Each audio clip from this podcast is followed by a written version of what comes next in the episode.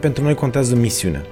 Cumva asta ne-a motivat și pe mine și pe Simona să pornim la început și zite că am vrut să facem lucrurile altfel, mai bine. Nu să, să nu rămânem într-o zonă în care numai ne căinăm, că lucrurile nu merg, că fetele bune nu are noroc și așa mai departe. Nu vorbi neîndrebat, uh, ai greșit, stai jos nota 2, toate chestiile astea repetate în mulți ani duc la aceste comportamente în care omul nu vrea să riște pentru că nu se simte într-un mediu sigur. Aș spune că și cultural avem o problemă cu, în, în România cu, cu recunoașterea. Spune, cu recunoașterea performanțelui celuilalt. O să auzi tot timpul managerii că spun, păi nu e asta treaba lui, păi nu și-a făcut doar treaba lui, de ce să-i zic ceva deosebit? Rețeta este, cred, aceeași. Să creăm un mediu în care oamenii să-și găsească formula potrivită pentru echipa lor și noi să avem doar, dacă vrei, o fundație pe care să o oferim. Hacking Work, un podcast oferit de compania de software DevNest și susținut de MedLife. Acest episod vă este oferit de DevNest, compania de software pasionată de oameni, idei și expertiză digitală. Cu toții am crescut cu întrebarea ce vrei să te faci când o să fii mare. La DevNest, răspunsul este orice. Pentru că exact asta este DevNest, un spațiu transparent și plin de oportunități, unde oamenii sunt în centrul tuturor acțiunilor și proiectelor. Este comunitatea unde descoperi ce te interesează și aprofundezi ce te pasionează. Un cuib în care cresc sănătos oameni, cariere și soluții tehnologice. DevNest înseamnă evoluție și dezvoltare. Creăm oportunități, construim o comunitate. Servus! Bun găsit la Hacking Work, eu sunt Doru Șupeală. Este primul podcast din România care vorbește clar, cinstit și curajos despre piața muncii, despre relațiile dintre oameni în calitatea lor de angajați, respectiv angajatori. Aducem în fața voastră oameni interesanți, povești fascinante și idei extraordinare care să vă ajute să schimbați peisajul acolo unde lucrați. Vrem ca în România să fie tot mai mulți oameni care merg la serviciu cu plăcere și tot mai puțini care se duc la scârbiciu foarte supărați pentru că în general au parte de leadership. Invitatul meu de astăzi este Alexandru Lăpușan. Servus, Alexandru! Servus, Doru, mulțumim fain de invitație! Ardelen, suntem la București, filmăm în sediu companiei Șvarța IT, dar ne-am întâlnit doi semi-ardeleni. El este sălăjan pur, ardelean pur, eu sunt brașovean, măritat în Maramureș, în... Am petrecut așa primii ani în Sălaj la bunica mea, dar de crescut am petrecut mai mult timp în Dej. În Dej. Sălaj Dej e între... Uh, e am, am conjurat Clujul. Bun. Um, să vă zic despre Alex. Alex este CEO și uh, fondator la compania Zitec, care are aproape 20 de ani, 19 ani și ceva la de istorie, 20. o companie de software din România cu 370 de angajați în momentul ăsta, foarte valoros și capital românesc. Uh, discutam înainte de înregistrare că sunt tot mai puține firme uh, de software cu capital românesc pentru că se vând și asta nu e neapărat un lucru fericit. Um, companie care Uh, are două produse proprii, dincolo de faptul că are o divizie de servicii în diverse zone și o să vorbim un pic cum sunt împărțite. Uh, Alex a terminat liceul de informatică Dimitrie Cantemir, are un uh, master, licență și master în computere și automatică, dar și un master în project management la ASE. Deci un om cu foarte multă uh, școală. În, dincolo de uh, uh, calitatea de antreprenor și de conducător de business, este membru al bordului și vicepreședinte la Asociația Națională a Întreprinzătorilor de Software. În mandatul curent doar membru al bordului. Doar membru al bordului. Ok. Alex, vorbim despre multe lucruri astăzi. În primul rând mă interesează foarte tare Zitec, organizația ta. Mă bucur. Condusă de tine și de soția ta, de Simona, care uh, era pe lista noastră de invitați, dar pentru că este mămică, uh, uh, nu va fi uh, disponibilă câteva luni și e un lucru foarte e în, normal. E, e în pregătiri în linie dreaptă pentru uh, al treilea copil. Mă bucur foarte tare că să fiți fericiți și bucuroși de, de toată familia voastră. Bun, așa că o să preluăm și temele pe care le pregătisem pentru Simona. Sper că vei face față. Ție ți ușor și o să vedem eu cum mă descurc. ok. Zitec, 370 de oameni, companie de software în uh, România, în București. Uh, aveți, știu foarte bine, servicii de software care este mare parte din cifra de afaceri, aveți o zonă de servicii cloud care este undeva la 15-20% din business și uh, mai aveți o zonă de marketing online, deci aveți și o divizie care face servicii de marketing. Cum reușiți să supraviețuiți în condițiile ca, ca uh, angajatori da? în condițiile concurenței absolut uh, îngrozitoare din piața muncii. Uh, da, e, e o întrebare care pare simplă și răspunsul poate să dureze câteva zile. Hai să uh, în primul rând, să aș vrea să, sub, aș vrea să subliniez faptul că suntem o companie de consultanță și servicii în IT. Uh-huh. Mhm. Noi nu facem body leasing, noi nu vindem oameni la kilogram. Noi ne-am concentrat de la începuturi să oferim o valoare adăugată clienților, să le rezolvăm problemele, să le dăm din experiența noastră în atâtea proiecte, astfel încât Uh, produsul care rezultă din uh-huh. colaborarea cu clienții noștri să fie un produs care îl face, pe care îl facem repede, care costă cât se poate de puțin și după aia le rezolvă cu adevărat problemele. Și asta cred că este uh, un element, diferențiator. un diferențiator puternic. Și pentru că, din asta păcate, de multă vreme, de la început. Acum, uh, contracte de, de genul, să spunem, mai apropiat de outsourcing, am mai avut din când în când, că nu uh-huh. poți tot timpul să, okay. să-ți, să spui nu, să spunem, la toate uh-huh. oportunitățile, dar sunt mai degrabă excepții la noi. Noi ne mândrim cu capacitatea de a construi produse pentru clienții noștri integral, având la noi atât echipele care implementează partea de software, echipele care implementează metodologia Agile, de exemplu, dar și zona de analiză, zona de product Business management. Analysis, exact. product management, design și, de, pro- și de asta ne-am, soluții. asta ne-am uh-huh. chinuit să facem de la început. Și asta e un diferențiator puternic pentru că multe dintre firmele românești de uh, servicii uh, rămân într-o zonă de uh, închiriere de personal. Da. Nu ai un developer, ba da, am un developer. Și în momentul respectiv, de multe ori poți să spui că sunt într-adevăr doar niște intermediari uh-huh. și aduc o valoare destul de mică până la urmă clientului final. Noi am vrut să ne rupem de zona asta încă de la început, pentru că nu am văzut uh, că merită bătălia asta. Chiar dacă am câștigat-o, am zis că nu ne okay. interesează. Și poziționarea asta, modul de a gândi, va, a reușit să vă aducă și uh, o echipă care să fie cumva mai stabilă. Asta zici? Acum a, f- a fost greu, pentru că, așa cum ai spus și tu, concurența... Este îngrozitoare a fost și de multe ori e ne- incorrectă, foarte incorrectă. Tot timpul este incorrectă, din mai multe puncte de vedere, le putem dezbate și pe astea, dar până la urmă ăsta este jocul în care am intrat și uh, trebuie să combatem și concurența corectă, a brandurilor mari care vin și angajează și își permit poate să plătească salarii la un nivel peste nivelul uh, pe care și îl permite un angajator din România și uh-huh. poți să te vaiți sau poți să te lupți să crești și tu nivelul respectiv, ca să poți uh-huh. să nu numai să zici, hei, a venit firma cu tare și a recrutat în uh, ușor în echipa mea, de ce să nu zici invers? Dar mă duc și eu să recrutez de la Adobe, de la Deloitte, de la ăia mari. De ce să nu am curajul să fac asta? Uh-huh. Și asta ne-am dorit. Am zis, hai să ajungem acolo astfel încât să nu fim doar o sursă de uh, juniori uh, educați. Uh, da, a durat ceva. Spuneai și tu, Adineaur, 19 ani. Nu e ușor, nu recomand. da. Uh, bun. Ai zis de concurență loială, dar și de concurență neloială. Și ești una dintre vocile care este foarte critică la adresa scamatoriilor sau aranjamentelor care imită sau, mă rog, merg pe foarte pe marginea legii sau uh, înăuntru sau în afara legii. Da? Aranjamentele astea de tip angajări pe, pe FA, angajări pe SRL, uh, tot felul de scamatorii de altă natură care ascund cumva niște uh, impozite din care ulterior se pot plăti oamenii mai bine. Uh, cum vezi piața acum?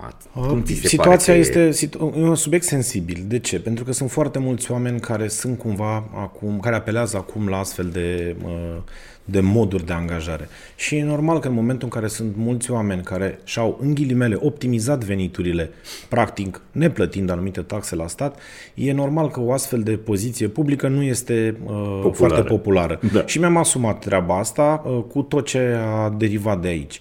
Uh, însă este un fenomen incorrect uh, și ar trebui să fie mai bine gestionat de către stat. Zona aia gri de care spuneai tu nu e gri deloc, este foarte clară.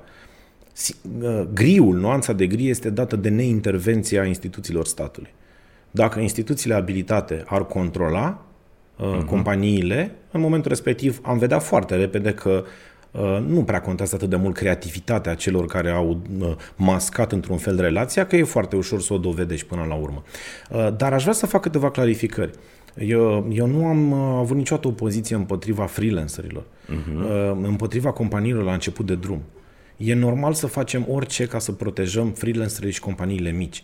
Eu cred că companiile mici ar trebui chiar să fie scutite de impozite la maxim ca să aibă o șansă să crească, să se bată cu companiile mari. Uh-huh. Uh, nu despre asta este vorba, despre, andre, despre întreprinzătorul român care, iată, este liber profesionist și astfel uh, folosește o astfel de formă, micro sau pe fan, nu.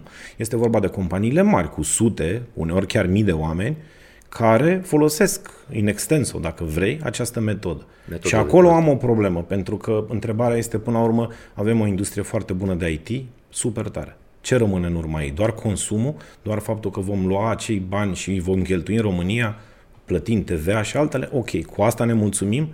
Asta vom culege de pe urma frumoasei industrii de IT?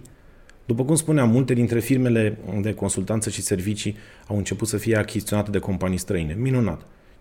Care o să mai fie industria românească de produse și servicii software dacă mm-hmm. rămân din ce în ce mai puține firme relevante, pentru că se vând, și dacă există această disoluție în care nu mai există firme puternice, ci foarte mulți uh, oameni talentați, dar independenți. Cum credeți că putem să câștigăm o bătălie internațională dacă uh-huh. luptăm de unii singuri?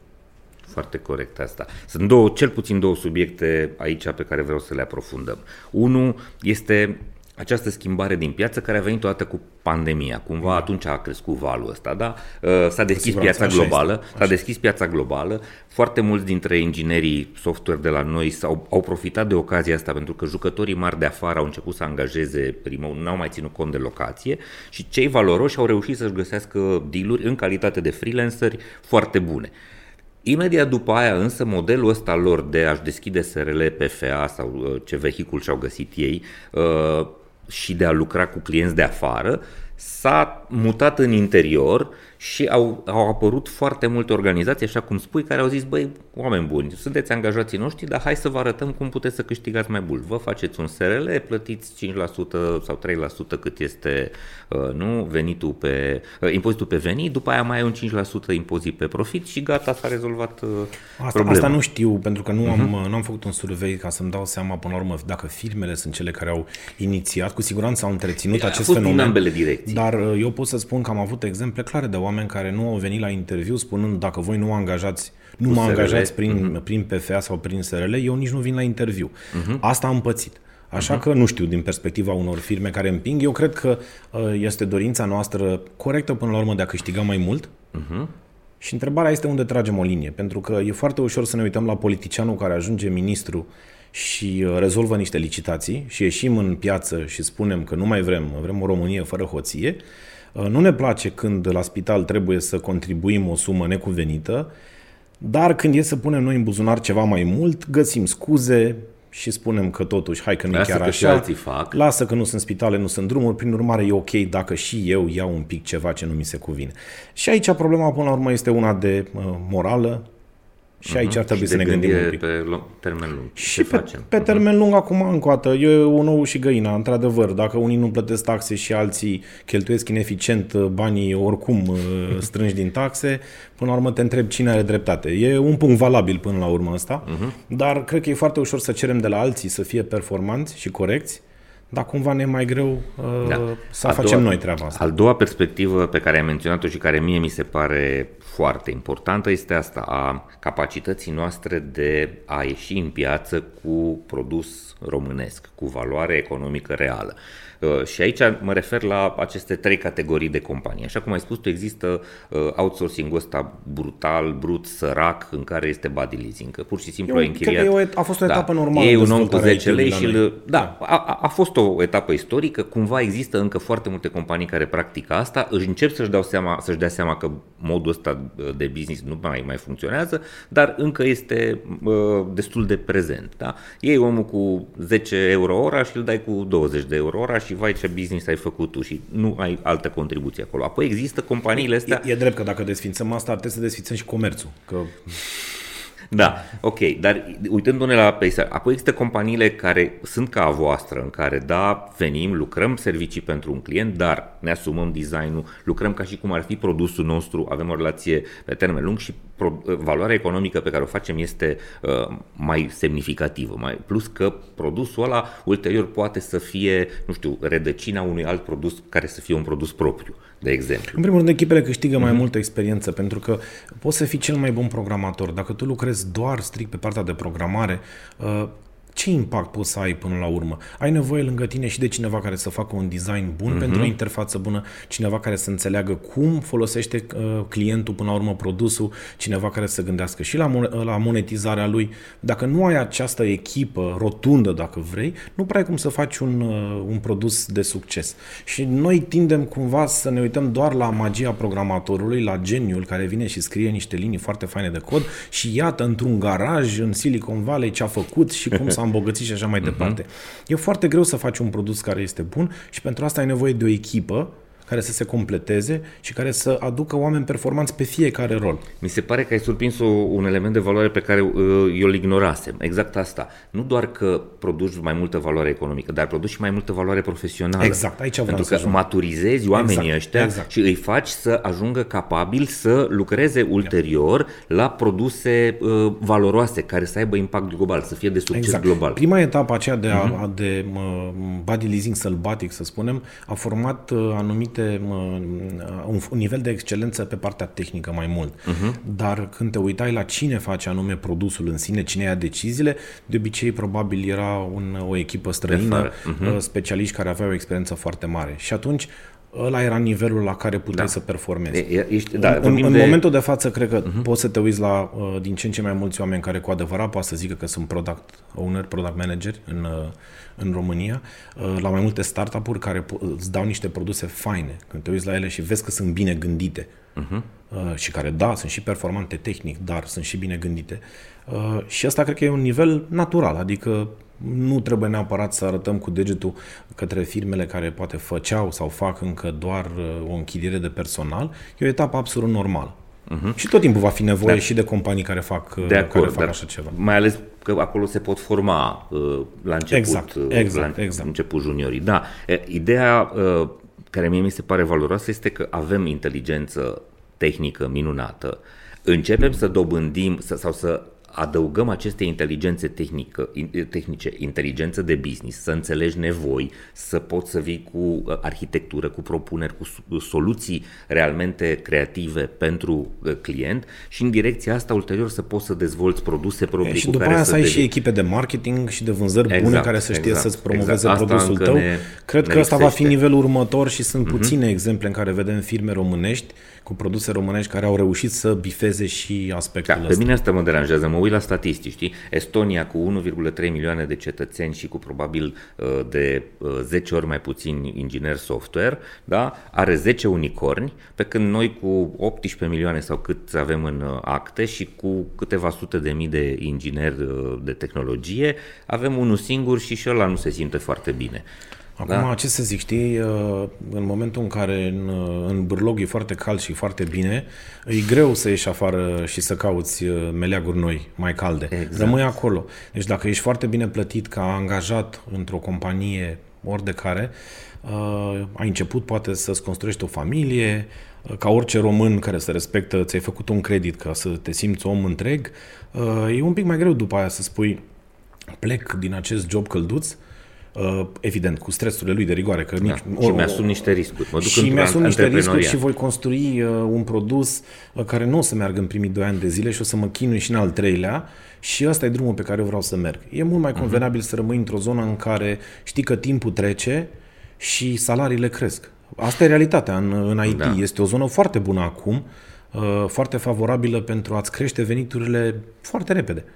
Și atunci e foarte, uh, nu prea poți să te aștepți că o să ai motivația aceea de, hei, eu risc tot și vreau să construiesc următorul și aici poți să pui orice da, nume de la... Da, un, un, un da, ceva, pot, orice Dar fel. și asta cu unicornul, mă, nu trebuie să fie neapărat unicorn. Corect, dar următorul produs care are produs un impact până la urmă de, îl fac eu. De și de asta cred că e un pic mai greu. Și uh-huh. e un mhm. pic mai greu să vezi mm, chiar antreprenori care se, încearcă să, să motiveze oameni tehnici să zică hai vină cu mine cofondator în startup-ul meu și hai să încercăm să facem asta. Și se duce omul acasă și zice, nu, îmi las uh, salariul de, nu știu, 2, 3, 4 mii de euro, poate, uh, mi las ca să mă duc să risc uh, aici. Uh-huh. Mă duc într-o aventură. Și poate că și chestia asta e, e, e, un, okay. lucru, e un lucru care ne ține un pic pe loc din perspectiva asta. Da. Crezi că ar trebui în direcția asta să avem cumva o contribuție a statului, o politică, nu, o politică niciodată. De, de a sprijini uh, ideile de startup? Niciodată. Mai degrabă, mai degrabă să limităm inițiativele pe care le are statul. Uh, mai degrabă să nu se bage, uh, cred că ar fi mhm. mai bine, pentru că atunci când se bagă, nu fac, nu fac decât să distorsioneze piața. Și cu uh, ajutoarele pe care le dau și cu fondurile și cu toate startup nation-urile, eu nu am văzut valoare care să iasă de acolo. Dar sună bine pe hârtie, tăiem o panglică, ne batem cu cărămida în piept că suntem patrioți. Ar trebui să facem ce fac alte țări care au văzut uh, cum merg lucrurile. Vrea statul să impulsioneze ceva, la fel cum, uite, susține până la urmă industria de IT, permițând un nivel de taxare ceva mai mic, la fel de bine ar putea să zică, ok, investim, dar nu noi.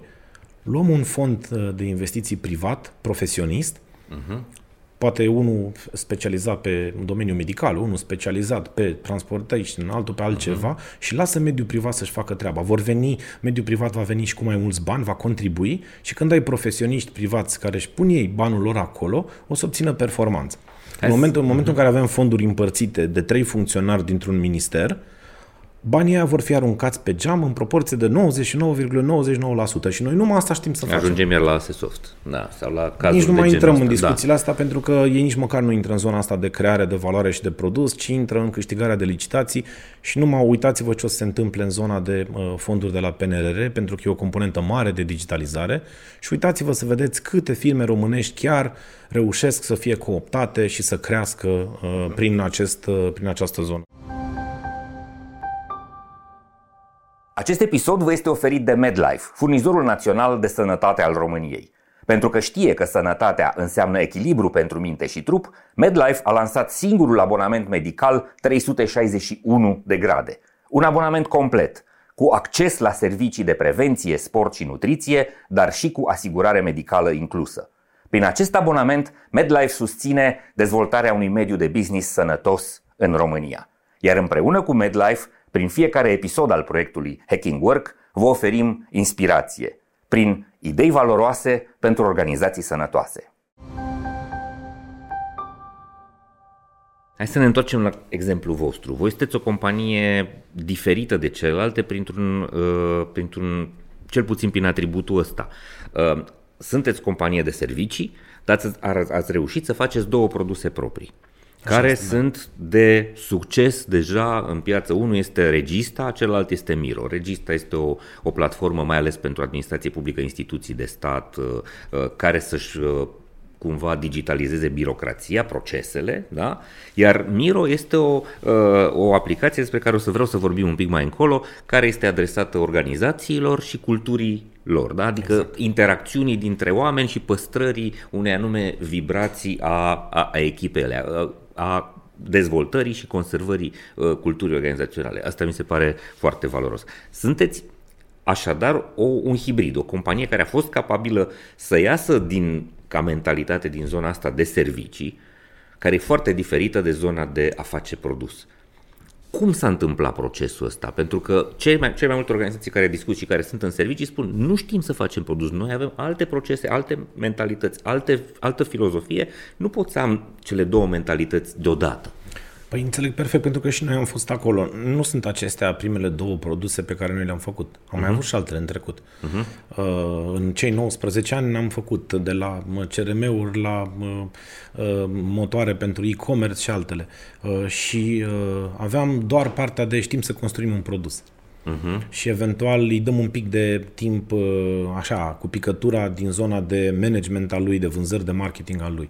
Și cred că cam, cam asta e problema, că uh, Până la urmă, companiile de IT au disponibilitatea să construiască produse, dar nu au ce, ce trebuie mai departe. N-au antreprenorul, dacă vrei, care să facă acel produs ca un produs de succes, n-au echipa de sales, de marketing specializate pe acel produs, ci au echipa de sales și marketing care, dacă o au și pe aia, care vinde serviciile de IT. Aha. Uh, noi am învățat uh, că trebuie să construim echipe independente, Uh, să nu amestecăm niciodată echipele uh, din zona de consultanță și servicii cu uh, echipele din zona de produs.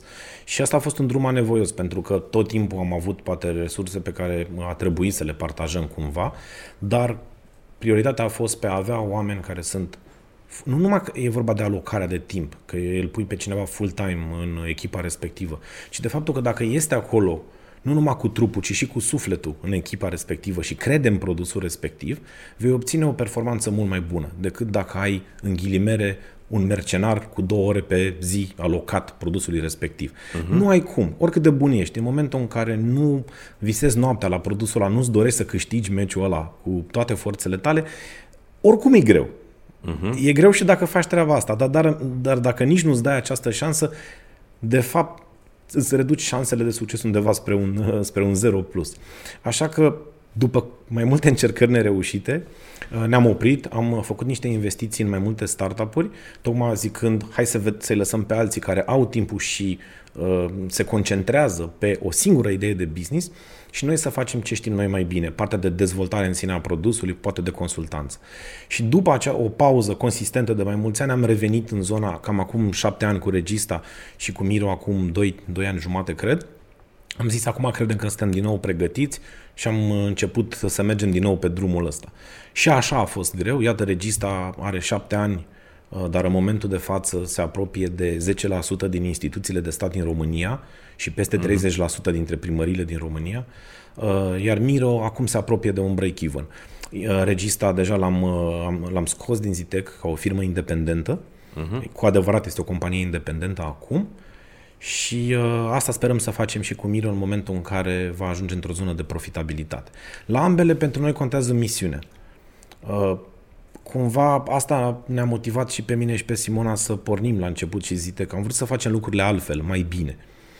Și uh, nu să, să nu rămânem într-o zonă în care numai ne căinăm, că lucrurile nu merg, că fetele bune nu are noroc și așa mai departe.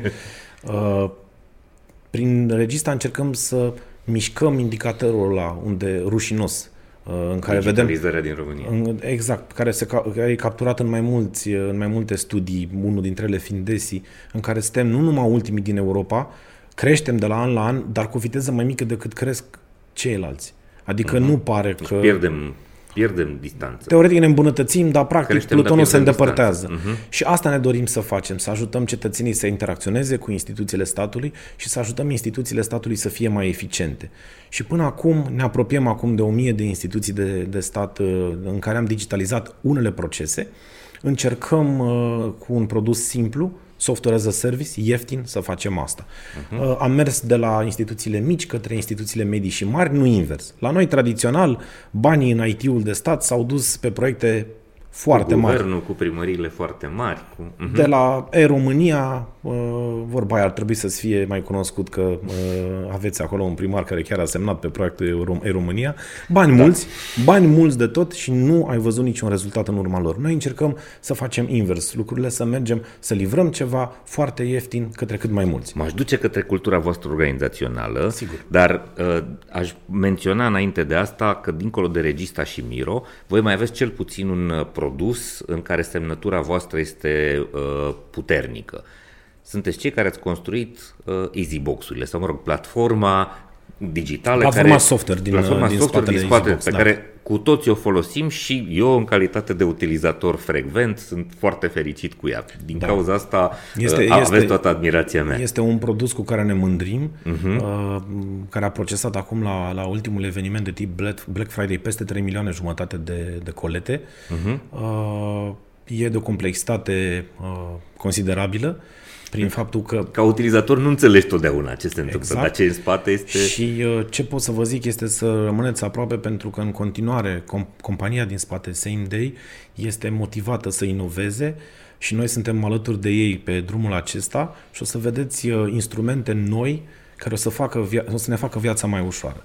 Bun, hai să ne întoarcem la voi. 370 de oameni.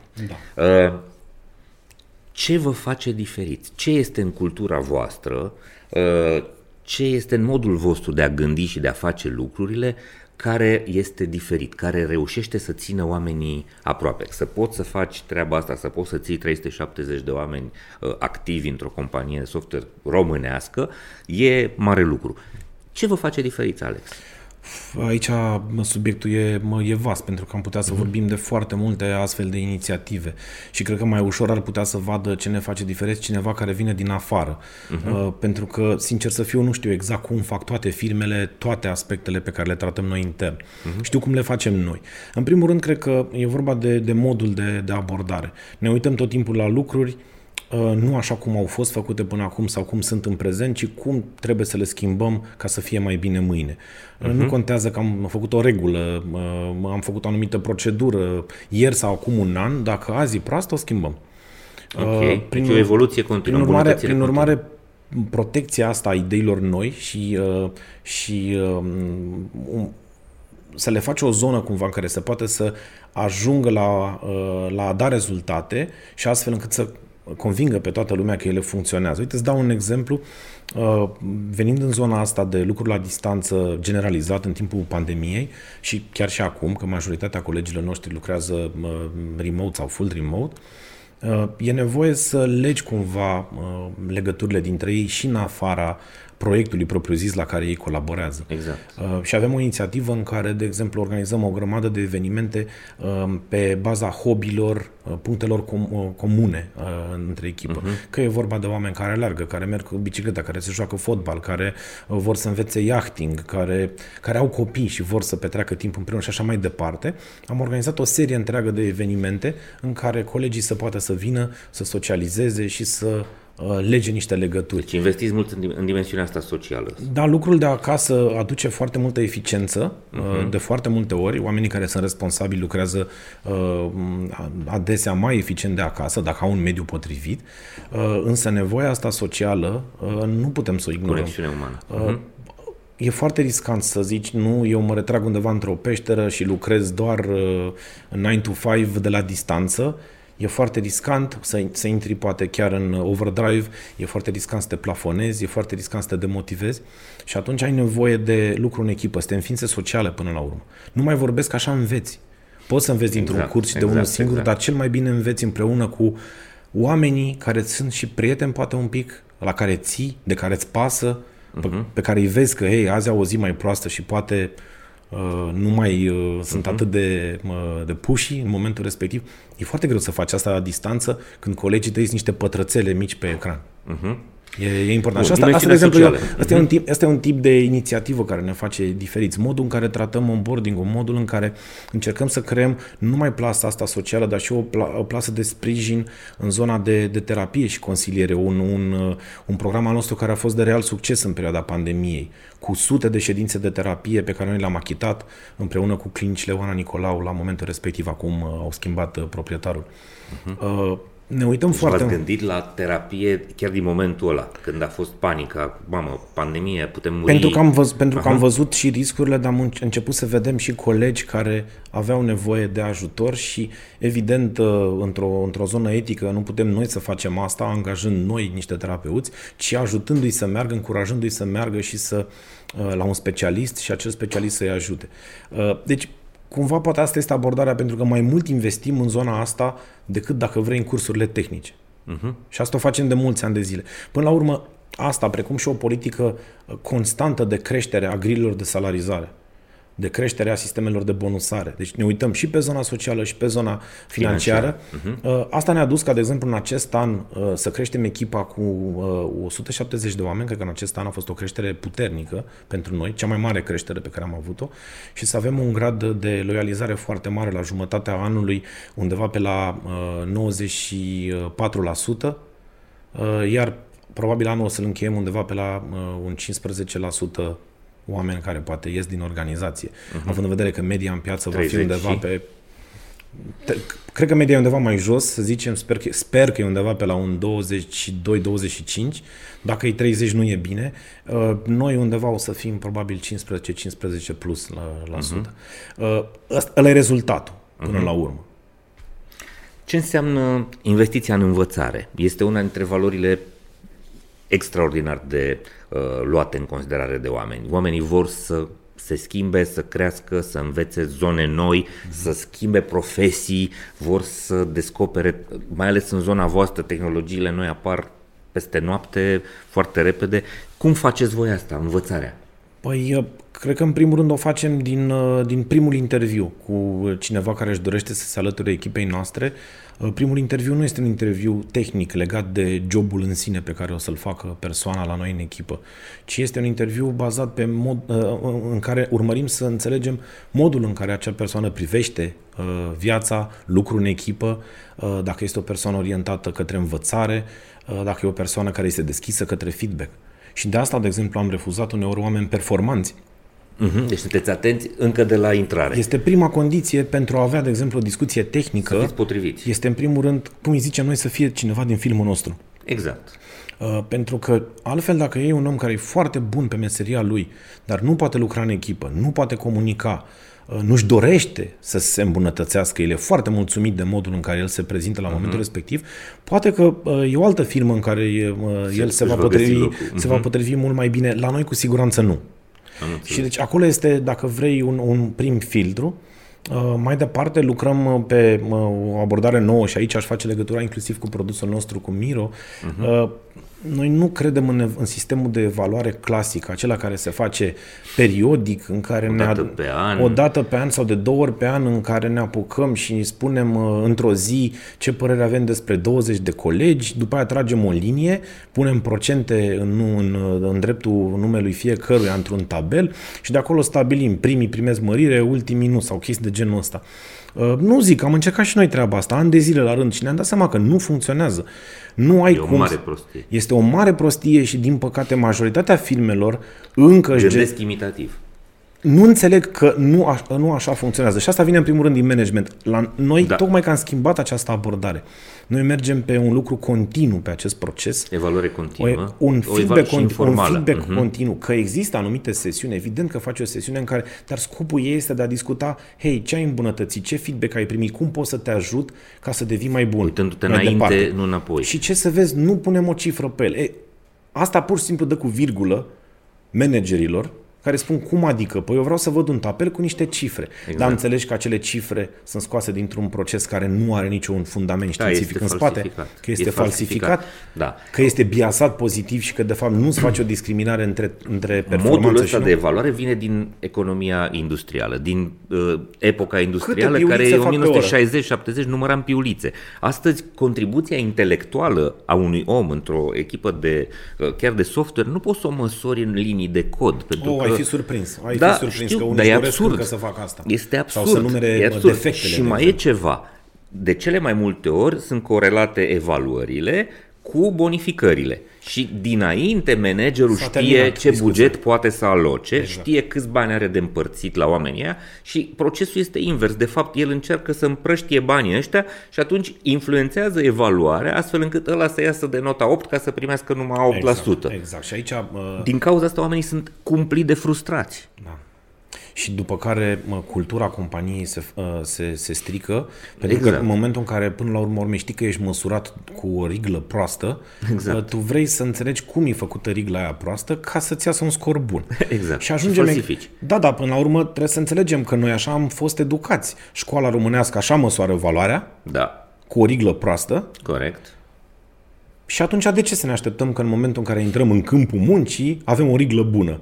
Tot, da. a, tot aceea, aceiași oameni sunt cei care uh-huh. au ieșit din acea școală sau care decid azi cum se face, uh, cum se măsoară valoarea uh, procesului educațional, tot ei măsoară și... Uh, exact. Uh, și încep să primeze jocurile politice, prieteniile, cumetriile, bisericuțele exact, exact, exact. și ies uh, uh, top performers, niște oameni care e evident că n-au niciun fel de performanță sau n-au niciun fel sau au o contribuție foarte săracă și iar cei care sunt realmente uh, valoroși da. ajung deci să fie asta, asta e un diferențiator uh, pentru că știu, știu că sunt foarte puține firme în România uh-huh. care uh, înțeleg că lucrul ăsta trebuie schimbat dacă vrei cu adevărat performanță în echipă uh, și de asta am construit acest produs Miro uh, da este, este construit uh-huh. în jurul acestei idei de evaluare continuă, continuă, feedback continuu, orientare către uh, a dezvolta uh, pe, fiecare, pe fiecare coleg, uh-huh. nu al judeca și da, uh, a avea și un, uh, un moment în care învățăm să spunem mai bine mulțumesc. La noi aș spune că și cultural avem o problemă cu, în, în România cu, cu recunoașterea. Spune, cu recunoașterea uh-huh. performanței celuilalt. O să auzi tot timpul managerii că spun, păi nu e asta treaba lui. Păi nu și-a făcut doar treaba lui, de ce să-i zic ceva deosebit? Uh-huh. Aș spune că asta e o, e o regulă, din păcate. Și uh, e dificil să, să găsești oameni, manageri, care să înțeleagă că știi, care oamenii... au educat exercițiul ăsta, da. Exact, Spune-le exact. mă că îi apreciezi, spune-le că Exact. au făcut ceva bun, dă-le o confirmare, au nevoie exact. să se hrănească E, cu asta. revenind la partea de diferențiator, uh-huh. și asta este un diferențiator și uh, colegii apreciază această cultură pe care noi am reușit cumva să o construim și atunci recomandă altor prieteni să vină la noi în companie. De exemplu, un motor principal în zona de recrutare la noi este, este zona de recomandare. Recomandarea din interior. Cred că am, nu, nu mai știu exact acum pe de rost uh, indicatorul din anul ăsta, dar știu că anul trecut 80% dintre colegii care au venit la noi în echipă au fost recomandați de un coleg. Și recomandarea înseamnă, băi, mie mi-e bine aici, hai și tu, că ne va fi bine împreună. Și înțeleg că din afară chestia asta poate să pară un pic ciudată. O vedem foarte mult, de exemplu, în feedback-ul uh, colectat după perioada de onboarding, uh, hai să spunem, care coincide cumva cu perioada de probă din Trei punct de luni. vedere legal, uh-huh. undeva e pe la două luni, că Da. da. atunci cam trebuie să După două știi luni dacă, îți dai seama, dacă da. ai făcut o deci- dacă uh, amândoi și noi și uh, cel care a venit la noi în echipă au luat o decizie bună, au, trebuie să o cam știi după două luni de zile. Da, Asta e îți dai realitatea. seama. Uh, și noi uh, colectăm uh, feedback permanent în zona aceasta de, de onboarding și uh, un procent foarte mare de, de noi colegi spun Hei, eu am lucrat în mai multe firme, dar n-am mai văzut N-am mai atmosfera pățit așa asta. bine. Uh, adică știu că mi-a zis la, în, în interviu de angajare că așa o să fie, dar am zis că na, pe din E afară e propagandă. vopsi gardul și pe Exact. dinăuntru văd eu care e treaba. Dar e pe bune treaba asta, uite, chiar se întâmplă. Mă ajută oamenii, nu sunt deranjați când le cer ceva, bă, stau petrec timp cu mine, am greșit-o pe aia și nu mi-a zis nimeni că ceva e nasol. Ok, e ceva ciudat pentru că în celelalte firme în care eu am fost n-am văzut asta. Astea sunt, ți-am mai dat un diferențiator, dar discuția aici aș putea să o lungesc uh, enorm de mult pentru că investim, repet, foarte mult timp și atenție în zona asta.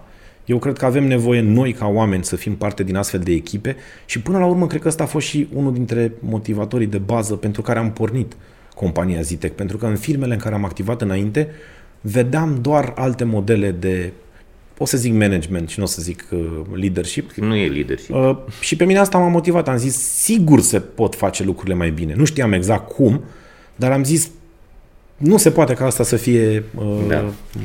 Asta este lucru care mă bucură cel mai tare la proiectul Hacking Work, că reușim să arătăm exemple concrete și să aducem uh, organizații pe care poți să pui degetul, care gândesc diferit, care sunt foarte umane, care performează și care pot să ofere modelul ăsta și altora. Că nu cred că vrei să-l patentezi și să-l ții numai tu, cred că este o, o formă decentă de a, a trata oamenii. Se, se vede deja acest lucru pentru că uh, deja avem mai multe companii, uh, chiar branduri relevante din România care au adoptat Miro. Uh-huh. Miro, evident, este un software. Până la urmă nu o să schimbe el uh, fundamental Exact, cultura. exact, cultura o schimbă exact. oamenii în compania respectivă. Exact. Dar îți dă un ghidaj care să te, Te te ajută. ajute un pic uh-huh. să mergi în direcția, în direcția uh-huh. potrivită.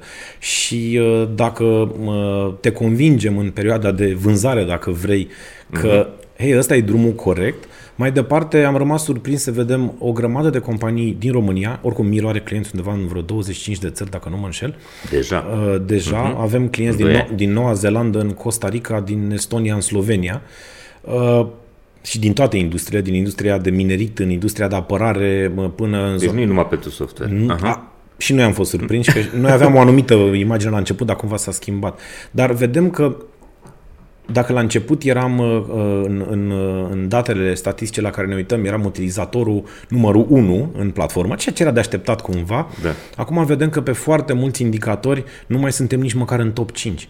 Că sunt companii din România care folosesc anumite uh, instrumente din Miro mai bine decât le folosim noi intern. Uh-huh. Așa că nu știu cât de uh, uh, mult trebuie noi să învățăm pe alții. Uh, poate și noi avem niște lecții de dat, dar cu siguranță și noi putem să învățăm de la De cei la care, alții. iată, vin, adoptă instrumentul și o fac mai bine decât noi. Hai să vorbim despre Miro. Mie asta mi-a plăcut foarte tare și recunosc că este subiectul care mă pasionează uh, în mod uh, ferm. Cred că exact acolo trebuie să lucreze organizațiile, la modul în care își definesc această comunicare internă, în modul în care își construiesc cultura. De cele mai multe ori mă caută foarte multe companii, vin o să ne ajut să ne facem o imagine bună, să ne faci o campanie uh, cu artificii. Perfect. Nu vă fac nu, nicio campanie. Nu pui niște valori pe perete? Da, despre asta e vorba. Tare. Dacă poți da, să pui da. niște valori pe perete, valori, Da, din listele da. de polistiren uh-huh. și mhm. ceva nice ia de pe site-urile altora. Da, e am super. văzut asta. Da. Și le-am spus, băi, nu pot să vă fac să arătați drăguți dacă voi nu sunteți drăguți vă fac numai de servicii, pentru că o să vină oameni care o să creadă că sunteți drăguți și o să descopere că sunteți da. urâți. Hai să încercați să fiți drăguți.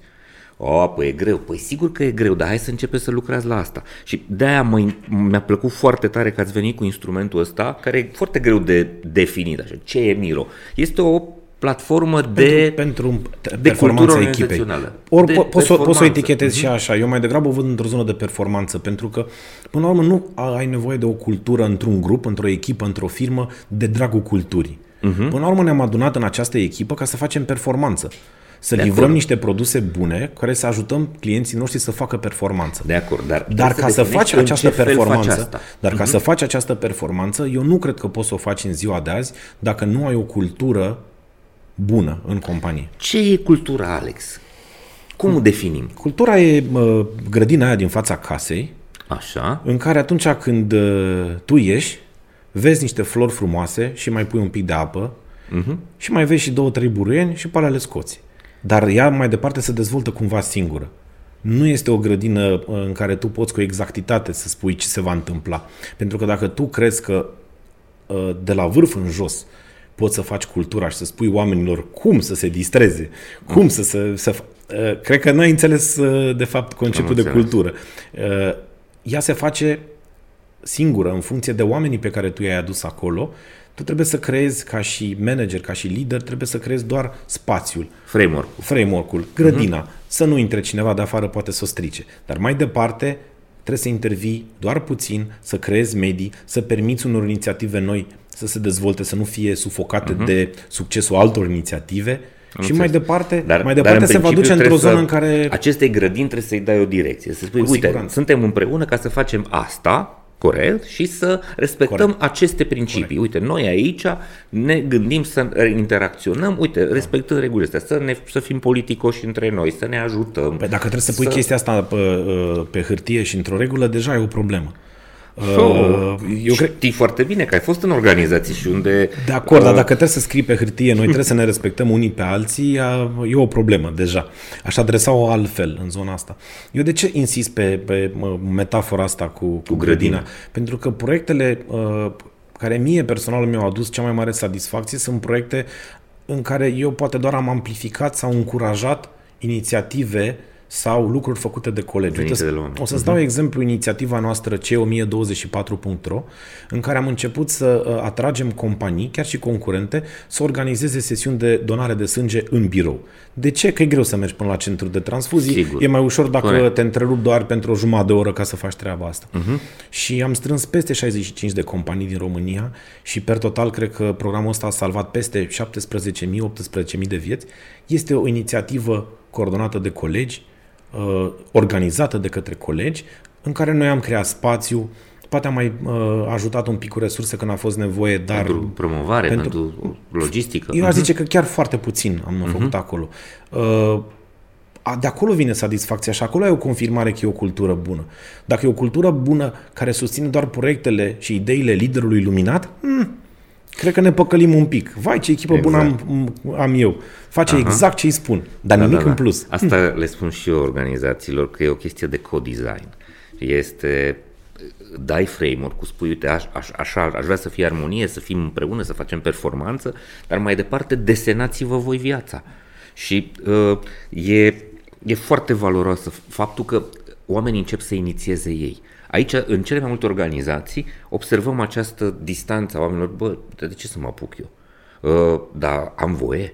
Dar ce o să zică șeful? Că eu am o idee. Uh, oare nu o să deranjez pe cineva? Asta e dresajul din familie și din școala românească, dar mă bucură că noile generații uh, nu mai sunt uh, atât de limitate Crezi în că e perspectiva asta, asta. da? Simți asta la tine? Sunt, abso- sunt absolut convins că majoritatea acestor uh, garduri, dacă vrei, ne-au fost băgate în cap uh, de de acasă. școală și de stai tradiție? așa, stai Mhm. cu minte, nu știi cine e ăla, lasă, chiar dacă te-o nedreptățit, tu nu face nimic, uh, nu vorbi neîndrebat, uh, ai greșit, stai jos nota 2. Toate chestiile astea repetate în uh, mulți ani duc la aceste comportamente în care omul nu vrea să riște pentru că nu se simte într-un mediu sigur. Uh-huh. Și revenind poate și la subiectul ce diferențiatori aveți uh-huh. voi, ne uh, ne dorim foarte mult să, să creăm această siguranță în echipe. Uh, Dacă vrei, uh, este și o bază științifică până la urmă în urma acestui concept. Uh, Google a făcut un studiu... Amy Edmondson, profesor de la Harvard. Exact, da. exact. Nu știu dacă toată lumea cuno- e, e, e familiarizată cu studiul respectiv, dar... Eu ei și- vorbesc des despre el, că este teza mea de doctorat. Ah, ok, atunci am venit unde Siguranță psihologică și inițiativă personală. Pe scurt, Mai pentru e- cei care poate nu știu, uh, conclu- ei și-au dorit, cei din Google, să vadă cum, care este predictorul pentru o echipă de succes, o echipă internă, și aici vorbim de oameni uh, de top, pentru că și-au permis să angajeze pe cine și-au dorit ei.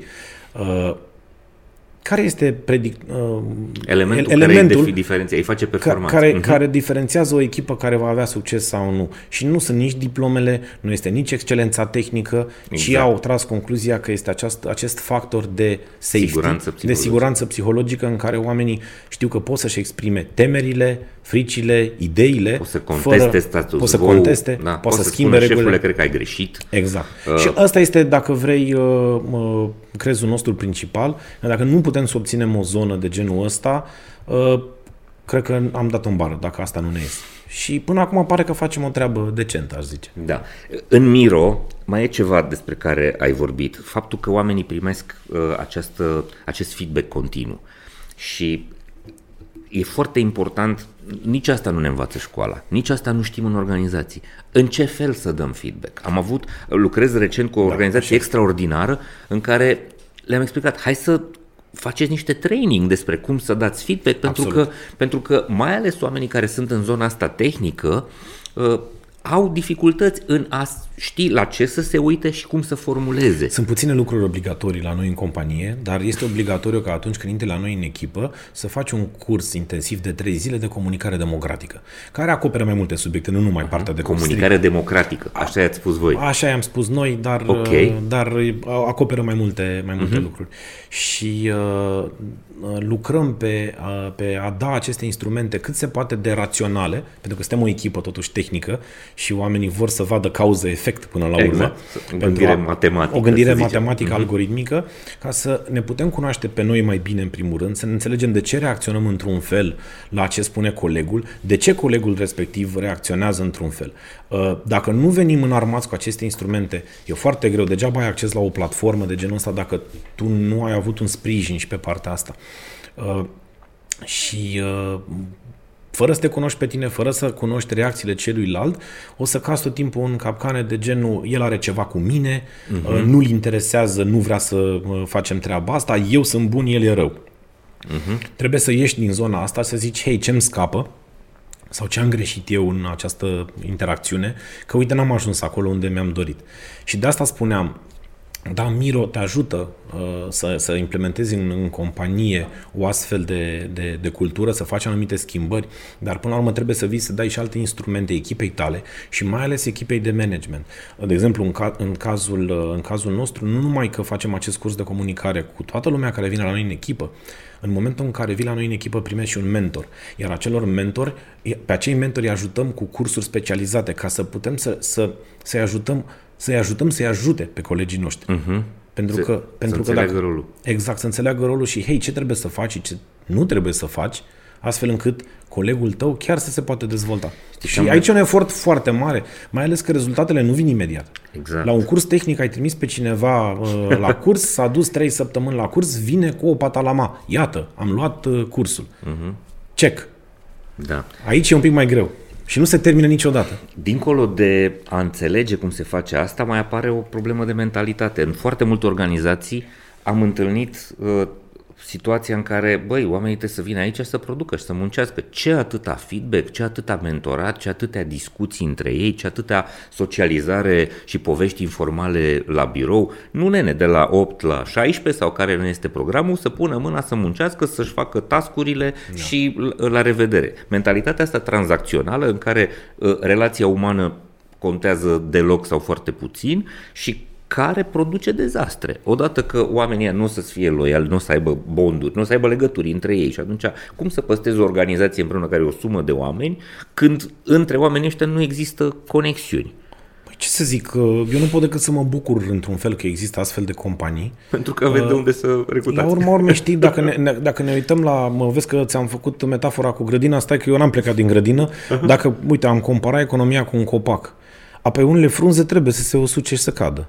Uh-huh. Și să hrănească și să hră... altora. Exact. Prin uh-huh. urmare, uh, de fapt, ce trebuie să ne concentrăm este să creăm o masă critică de uh, lideri în companii care să știe că se pot lucrurile face și altfel. În momentul respectiv, uh, și cei care sunt într-o zonă de management și cei care sunt într-o zonă de, nu știu, doar angajați sau colaboratori sau cum vrei tu să, să-i, să-i numești, vor avea alte așteptări și atunci cineva care ajunge într-o astfel de echipă cu un manager de genul ăsta, nu, mm-hmm. nu știu neapărat și n-aș vrea acum să apelez la o etichetă, dar n-am o părere foarte bună, uh, ar trebui să nu stea în acea echipă. Sunt atâtea oportunități și mai ales dacă vorbim de IT, da, sunt atâtea oportunități în mai toate industriile din România, încât nu înțeleg de ce ai sta într-un astfel de mediu toxic. Prin urmare, de asta îmi place inițiativa, uh, inițiativa ta, pentru că le spune oamenilor că se poate și altfel, că aia nu-i exact. normalitatea. Știi, exact. dacă te bate, nu te iubește. da. Și poate ar trebui să pleci de da, acolo. Da, e, o, știi cât de mult avem de lucru. Noi acum, în general, vorbim cu lideri din, din tech. Odată pentru că sunt mai deschiși, doi la mână pentru că vin dintr-o industrie care e competitivă și foarte conectată internațional, deci cu acces la educație modernă și cu uh, mentalități moderne și pe de altă parte descoperim, mergând prin țară, mergând cu cursurile sau ținând conferințe sau înscrisurile pe care le primesc de la oameni, că trăim într-un bubble în care suntem într-un paradis, iar țara, locul, uh, uh, locurile de muncă în, cel mai, în cele mai multe situații arată sinistru, încă. Pe de altă parte, am o teorie și cred că se confirmă, ceea ce se întâmplă astăzi în IT se va întâmpla mâine peste tot, pentru că IT-ul este un trendsetter, iar modelele pe care începem să le aducem în fața oamenilor uh, arată normalitatea și arată direcția în care uh, ar trebui să ne ducem uh, sunt, cu toții. Sunt de acord cu tine, aș completa un pic ideea asta. Uh, suntem într-adevăr într-o bulă, Uh, în care totul e bine, ne facem vacanțele prin uh, țări exotice, uh, trimitem copii poate la școli mai bune, ne cumpărăm mașină mai bună, case scumpe, case scumpe și altele. Ce risc văd aici este o zonă de uh, mi se cuvine, uh-huh. pentru că în momentul în care sunt plătit foarte bine și tot timpul mi se spune că sunt bun, îmi scade poate motivația de a mă dezvolta, de a învăța ceva nou exact. și chiar consider că merit Uh, ceva uh-huh. și cred că trebuie să avem o doză cumva de realism slash modestie în care să înțelegem că așa e industria, așa sunt vremurile, nu înseamnă că noi suntem chiar așa de genial fiecare în parte. Și Asta odată. Și s-ar putea să vină la un moment dat o vigilie care să, Asta, ne, să ne arate am mai, am mai văzut, am, am văzut aceste teorii și chiar acum uh-huh. subliniate poate de reducerile astea masive acum de, uh-huh. de joburi în, în, în firmele de top americane. Uh, eu nu sunt atât de convins pentru că IT-ul este încă pe va val nevoie, și va fi nevoie vreme, în da. continuare. Da. Sunt foarte multe zone din economie care încă nu sunt automatizate, digitalizate, deci nu mă aștept acum că vai o să rămână cineva fără, fără un job. Uh-huh. Nu mhm. asta ar fi problema. Dar uh, cred că trebuie să păstrăm doza asta un pic de modestie. Da, suntem plătiți mult mai bine decât au fost plătiți părinții noștri, indiferent de ce meserie au avut. Uh, te duci acasă, poate ca ITist uh, în familie și probabil că pui cei mai mulți bani pe masă. E foarte ușor să te crezi cel mai deștept din familie. Uh-huh. Dar poate că și vremurile da. și poate că nu totul este meritul tău. Și aici cred că un pic de modestie la toate nivelele, și de la, de la cineva care este programator, designer, până la cineva care e mare lider de companie. Cred că ar trebui să ne vedem un pic lungul nasului mai bine. Să mai luăm legătura cu solul. Exact. Că Exact. Iar, iar în rest, uh, da, cred, uh, sunt de acord cu tine că ăsta va fi un trend care va merge și în alte industrii, mai ales în țările care o să aibă un, uh, un spor negativ, dacă vrei, demografic. Adică Evident, toată Europa? Adică toată Europa, toate țările de top și și la noi, uh-huh. pentru că o să fie tot timpul nevoie de mai mulți oameni pentru tot felul de, de roluri în economie și nu o să-i găsim. Și atunci tot timpul va trebui să te bați ca să atragi oameni în echipa ta. Indiferent că fac uh, muncă de guler alb sau muncă de guler albastru sau mm-hmm. de mhm. altă culoare. Uh, bătaia pe resursele umane va fi din ce în ce mai dificilă. Și soluția este să construiești organizații și, sănătoase. Și soluția este să construiești organizații sănătoase, iar ca investitor să găsești acei lideri care să-ți construiască aceste companii, nu oameni care nu înțeleg aceste aspecte și zic, apoi mie nu mi-a mai dat nimeni feedback și iată ce bine am ajuns. Da, care să vină să execute. Bun, ehm, o să leg uh, uh, întrebarea asta de o informație pe care am auzit-o într-un podcast în care ai fost invitat.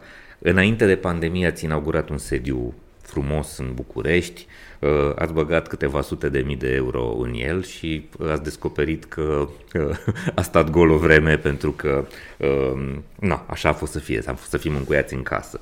Întrebarea se referă la în ce măsură vezi uh, proporțiile astea, muncă hibridă, muncă uh, remote 100%, muncă la birou, care e importanța întâlnirilor dintre oameni și în ce, în ce fel contribuie un birou bine făcut la asta? Ce are biroul vostru făcut deștept și ar trebui și alții să învețe să facă?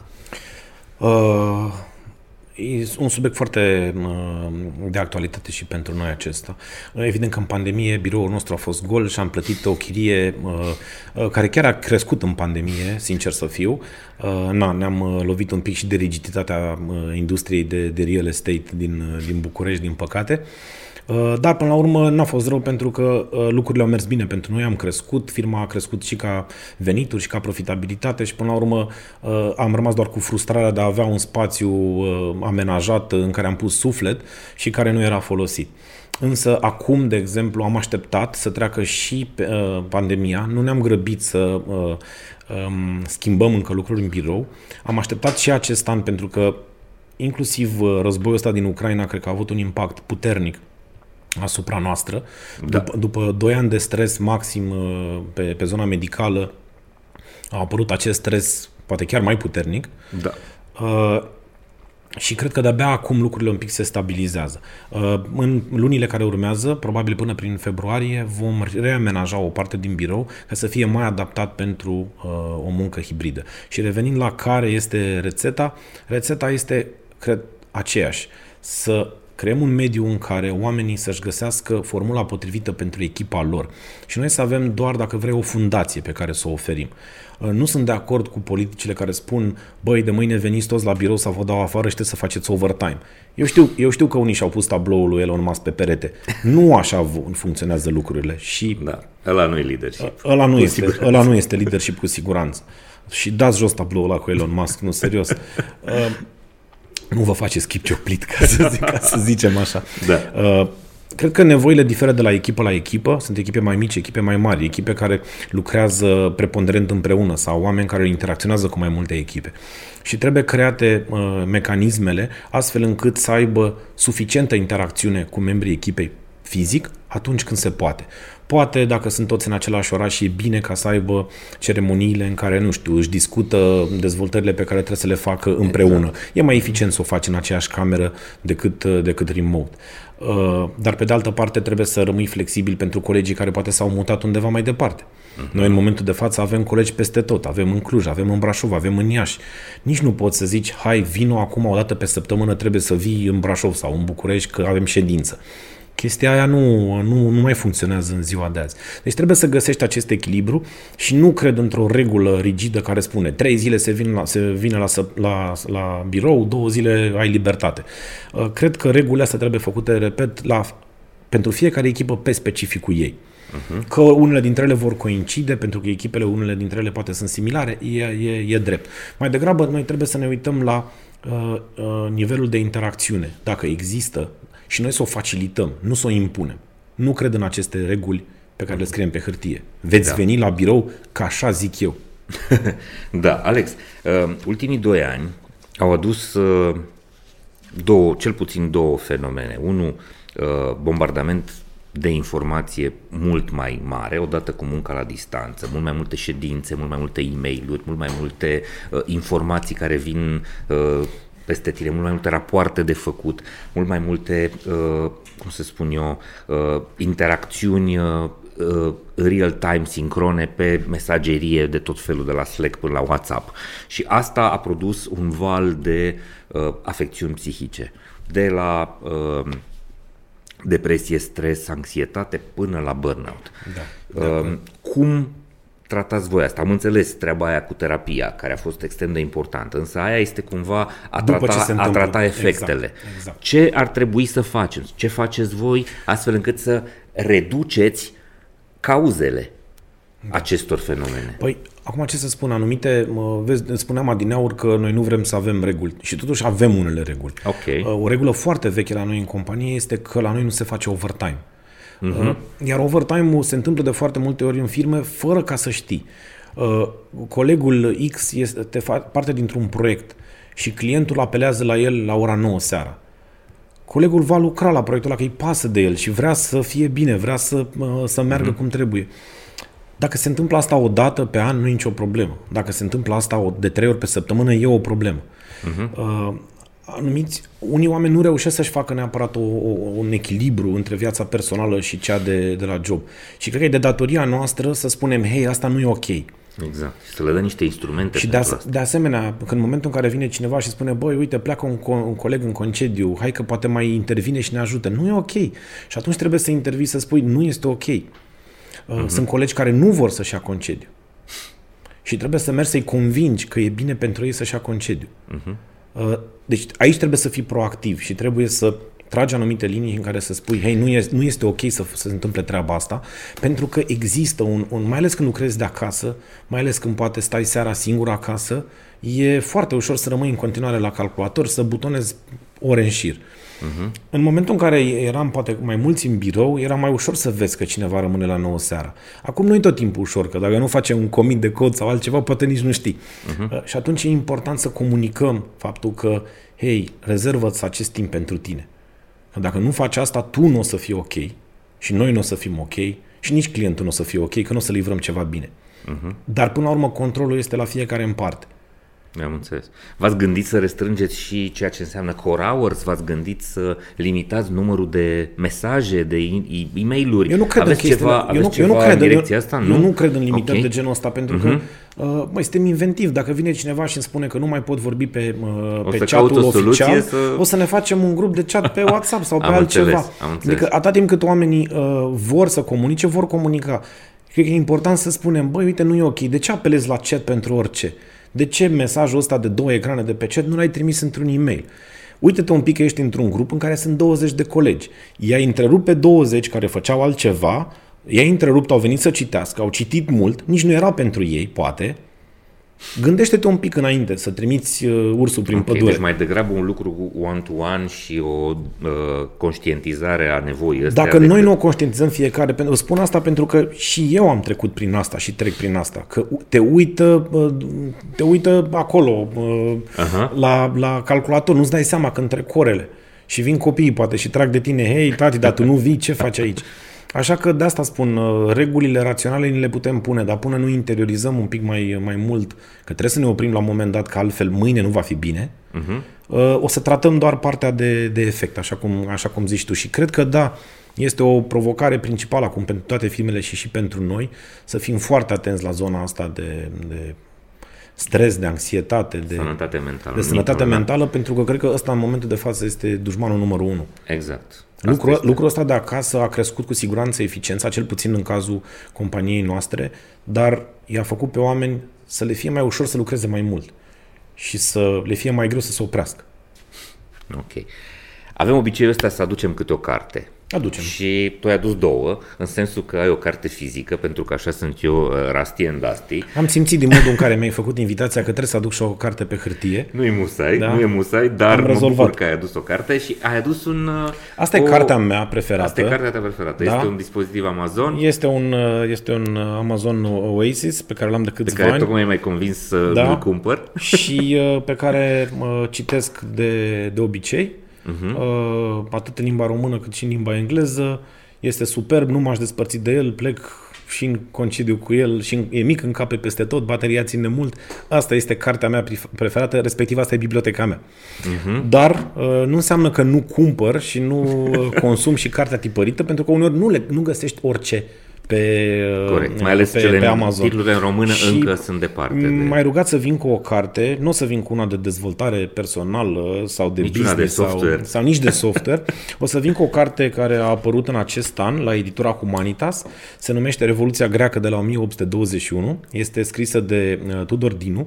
Vă recomand pentru că este o abordare nouă a unui subiect pe care credem că îl cunoaștem. Uh, Suntem cu toții mândri de Revoluția Noastră, din de la 1821, de, 1821. de Tudor Vladimirescu, știm cu toții ce nasol a fost asasinat, uh, iar pe de altă parte grecii justifică ce, de ce a fost neapărat nevoie să facă asta. Uh, E o carte foarte bine scrisă, ușor de citit, în care vezi un pic uh, lucrurile altfel. Sunt câteva izvoare istorice în premieră acoperite de, de Tudor Dinu. Uh, Vă recomand cu căldură, iar dacă n- cumva nu apreciați lectura istorică, începeți cu cartea asta uh, și uh, Și sper să... continuați cu Lucian Boia. Și continuați Pentru că, cu- da, ne aduce cu picioarele pe pământ. Deci demolează asta e, asta e foarte recomandarea mea și nu de altă, uh-huh. dar e și ultima, uh, uh, cea mai recentă carte mult. Văd pe hârtie ilustrată citită. color. Mhm. Da, da, are Frumos. fotografii interesante și o să ved, vă uitați inclusiv la câteva locuri din România cu alți ochi. Aha, aha, aha. Ok, o temă inedită. Se vorbește prea puțin și crezi că ar trebui să se vorbească mai mult. Uh, mi-a fost greu să aleg un răspuns la întrebarea asta, sincer să fiu. Uh, și uh, dacă tot am început cu un subiect controversat uh, la care sunt convins că o să existe reacții puternice, uh, o să aleg una la fel de Ia să contundentă, nu de alta, dar uh, așa sunt eu. Îmi, Da. pla- îmi, îmi, Îți place, place îmi place să mă bag să acolo intri. unde e greu. Uh-huh. Uh, am venit cu uh, mașina acum până aici și am trecut pe, uh, pe Magheru, pe bulevard principal al Bucureștiului. Uh-huh. Uh, și am numărat șapte reclame la firme de pariuri O, da. și de păcănele și așa mai departe. Acum câteva luni am venit de la Pitești și am numărat pe, mă, prin militari, am numărat cu un dispozitiv de la de, De se numără pasagerii de în se avion. numără pasageri în avion, am numărat câte uh, prăvălii de păcănele erau de la intrarea în București până spre Cotroceni. Am numărat undeva la 40 uh, și pe o parte și pe alta drumului. Cred că se vorbește prea puțin de acest subiect. Uh, Pe de o parte, justificarea economică e clară de ce preț nu atrage acest subiect, pentru că, Că primește foarte că mulți bani primește de acolo, foarte de la mulți bani din industria zona respectivă. Nimeni nu vorbește de câte familii sunt nenorocite de, uh, de acest fenomen, nimeni nu vorbește de ce înseamnă proximitatea uh, acestor spații, de, Mai ales de pentru zonele de copii, locuit. da. Nimeni nu vorbește despre fenomenul pariurilor în zona copiilor, care devin dependenți înainte ca să ajungă la liceu de uh, ce înseamnă uh, gambling. Mhm. Uh, cred că e un subiect despre care ar trebui să vorbim un pic mai mult. Altfel, uh, o să vedem că nu o să avem cele mai multe farmacii sau mega imajuri, ci o să avem cele mai multe locuri în care vezi, Doamne, se vinde o experiență de viață, dar practic eu cred că se vând O vise formă și se... organizată deja. Nu, nu vreau acum să pun și o etichetă, că oricum numai Așa faptul este. că am abordat subiectul ăsta uh-huh. și sunt convins că iar mi-am făcut prieteni, uh, dar cred că ar trebui să vorbim un pic mai mult de fenomenul ăsta, pentru că îi lovește fix pe cei mai săraci din, Cei mai expuși, dintre noi, exact. cei mai expuși, care încearcă cumva să evadeze din frustrarea uh, în care se află uh-huh. și visează cumva la, la o evadare și financiară pentru ca să ajungă să, uh, să ajungă să fie chiar mai jos în, uh, decât uh, locul din care au plecat. Da. Mulțumesc pentru asta. Uh, Și eu m-am gândit deseori să mă raportez la asta. Am refuzat propuneri de sponsorizare venite din partea unor organizații din industria asta. La un moment dat am lucrat pentru o astfel de organizație nu mă ocupam de partea asta, că dacă m-aș fi ocupat, nu aș fi fost acolo, dar uh, înțeleg și cred nu că am este... nimic, Nu am nimic cu... Nu, cu vreau, să, nu business-urile, vreau să da. pară că sunt un uh, puritan, uh, nu știu, taliban în zona respectivă. Uh, Mă îngrijorează amploarea pe care a luat-o fenomenul uh, la A noi. ajuns, da. Până la urmă, orice mă, fenomen în doze mici este absolut ok și sunt Exact. uh, un liberal convins în, în zona asta, nu liberal în sensul uh, mă, politic al nostru, Doamne ferește, uh, dar cred că în momentul în care anumite fenomene devin nocive la nivel de societate, trebuie să intervenim Exact. și trebuie să facem poate un reglaj puternic, nu fin. Da, sunt oameni care sunt uh, expuși și nu sunt capabili să se apere singuri. Asta este E, principala e, problemă. e, e foarte greu să, să-ți Mhm. pui niște bariere de protecție în momentul în care tu ești într-un stres de pe zi pe alta, de cum trăiești. Uh, e Îți foarte... lipsește informația, îți lipsește educația, ești foarte ușor influențabil. Exact, exact. Da. O persoană care te inspiră. E un subiect dificil pentru că uh, și o întrebare destul de frecventă. Cred că de, de când am fost invitat la uh, primele interviuri, eram întrebat pe cine admiri. Tu n-ai pus întrebarea pe cine admiri sau dumne. La cine ți-e da, inspirație? Deci eu nu am tabloul lui Elon Musk pe perete și nici al lui Steve Jobs. Uh, admir anumite rezultate ale lor, uh, dar cred că ar fi greșit ca să zici, ok, eu mi-au calea, adevărul și viața și lumina de la această persoană. Re- Rămânând strict la cuvântul inspirație, Uh, Ca să dau un exemplu din prezent, pot să spun că mă inspiră Radu Hosu, un activist din, uh, din Brașov, uh, care a organizat cea mai mare uh, strângere de fonduri pentru Ucraina. Ucraina. Pentru militari. Dacă nu mă înșel, a reușit să strângă undeva spre 300.000 de euro, sper să nu mă înșel cu cifra asta, Uh, și mai mult decât atât, s-a dus personal în prima linie, în linia de contact, a adus ajutoare în Bahmut și în alte localități uh, aflate în situații uh, dezastruoase din punct de vedere umanitar. Mă inspiră că cineva poate să fie atât de altruist, să-și riște viața până la urmă, uh-huh. să meargă până acolo, Uh, și nu pot decât să-mi doresc să cred că în condiții similare aș fi avut aceeași uh, tărie ca și el să pot să fac uh, acel lucru. Mulțumesc, da. Îl știu pe Radu, ne cunoaștem bine, am povestit de multe ori în Cluj uh, și Vezi, eu nu bag bani la păcănele, dar la astfel de inițiative, la el am donat chiar de mai multe ori, de exemplu. Ok. O lecție recentă. Ce ai învățat recent? Dureros sau plăcut? Păi, uh, cred că și spuneam la începutul discuției uh-huh. că uh, vin câteva evenimente uh, în viața uh-huh. mea personală, faptul Da. că, faptul că pe Aveți 2 un decembrie copil. aștept, vom aștepta al, uh, așteptăm în la al treilea copil al nostru.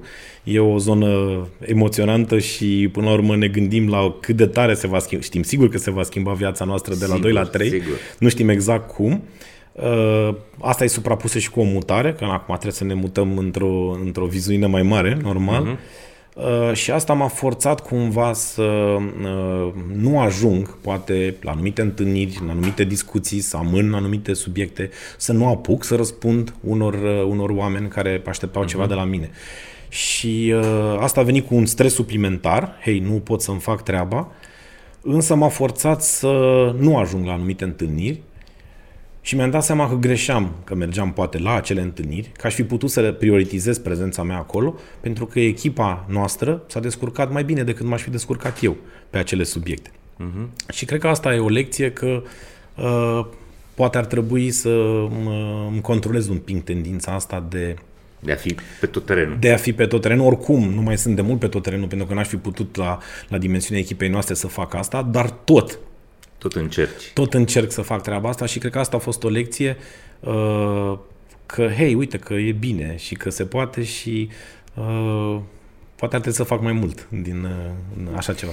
Alex, îți mulțumesc tare mult că ți-ai făcut timp și mai ales că ai fost atât de generos în a pune atâtea idei pe masă. Cred că este uh, foarte valoros să dăm oamenilor uh, exemple, modele tangibile, concrete, de organizații care sunt gândesc altfel și de lideri care poate sunt un pic mai sănătoși la uh, cap decât uh, cei cu care ne întâlnim uh, cel mai frecvent. Mulțumesc mult de niște cuvinte foarte frumoase. Eu cred în continuare în uh, sintagma aici nimeni nu-i normal. Uh, uh, Până la urmă nu știm ce înseamnă normalitatea, dar știm ce e bine pentru noi. Uman. Hai să Um- zicem uman. uman. Mhm. Și până la urmă, dacă ne ghidăm după valorile astea uh, umaniste la bază, o să reușim să construim până la urmă echipe, indiferent că suntem într-un ONG, într-o firmă, într-o asociație, o să construim echipe în care o să ne simțim bine noi ca oameni și cu care o să ajungem să avem rezultate. Mulțumesc tare mult! Mulțumesc sunt recunoscător pentru ocazia și eu asta. pentru Dragii mei, v-am promis că vă aduc oameni de la care puteți să învățați și exemple de organizații și lideri care fac lucrurile altfel, foarte orientat către oameni și uh, care reușesc să construiască performanță bazată pe relații profund umane și foarte sănătoase. Mă bucur foarte tare că am avut uh, acest episod și vă rog foarte tare să-l dați mai departe către to- toți prietenii și cunoscuții voștri cărora credeți că ar putea să le fie de folos. Vă mulțumesc că ne scrieți, că ne spuneți ce facem bine și ce nu facem bine și că ne sprijiniți distribuind conținutul nostru, fie că este podcast, fie că uh, este newsletter, fie că sunt probabil emisiune de radio la care lucrăm uh, în momentul ăsta. Până la următoarea noastră întâlnire să aveți foarte mult spor inclusiv spor la treabă și să ne vedem sănătoși, voioși și mintoși la următorul episod. Servus! Urmărește episoadele Hacking Work pe YouTube, Spotify și celelalte platforme de streaming. Abonează-te acum!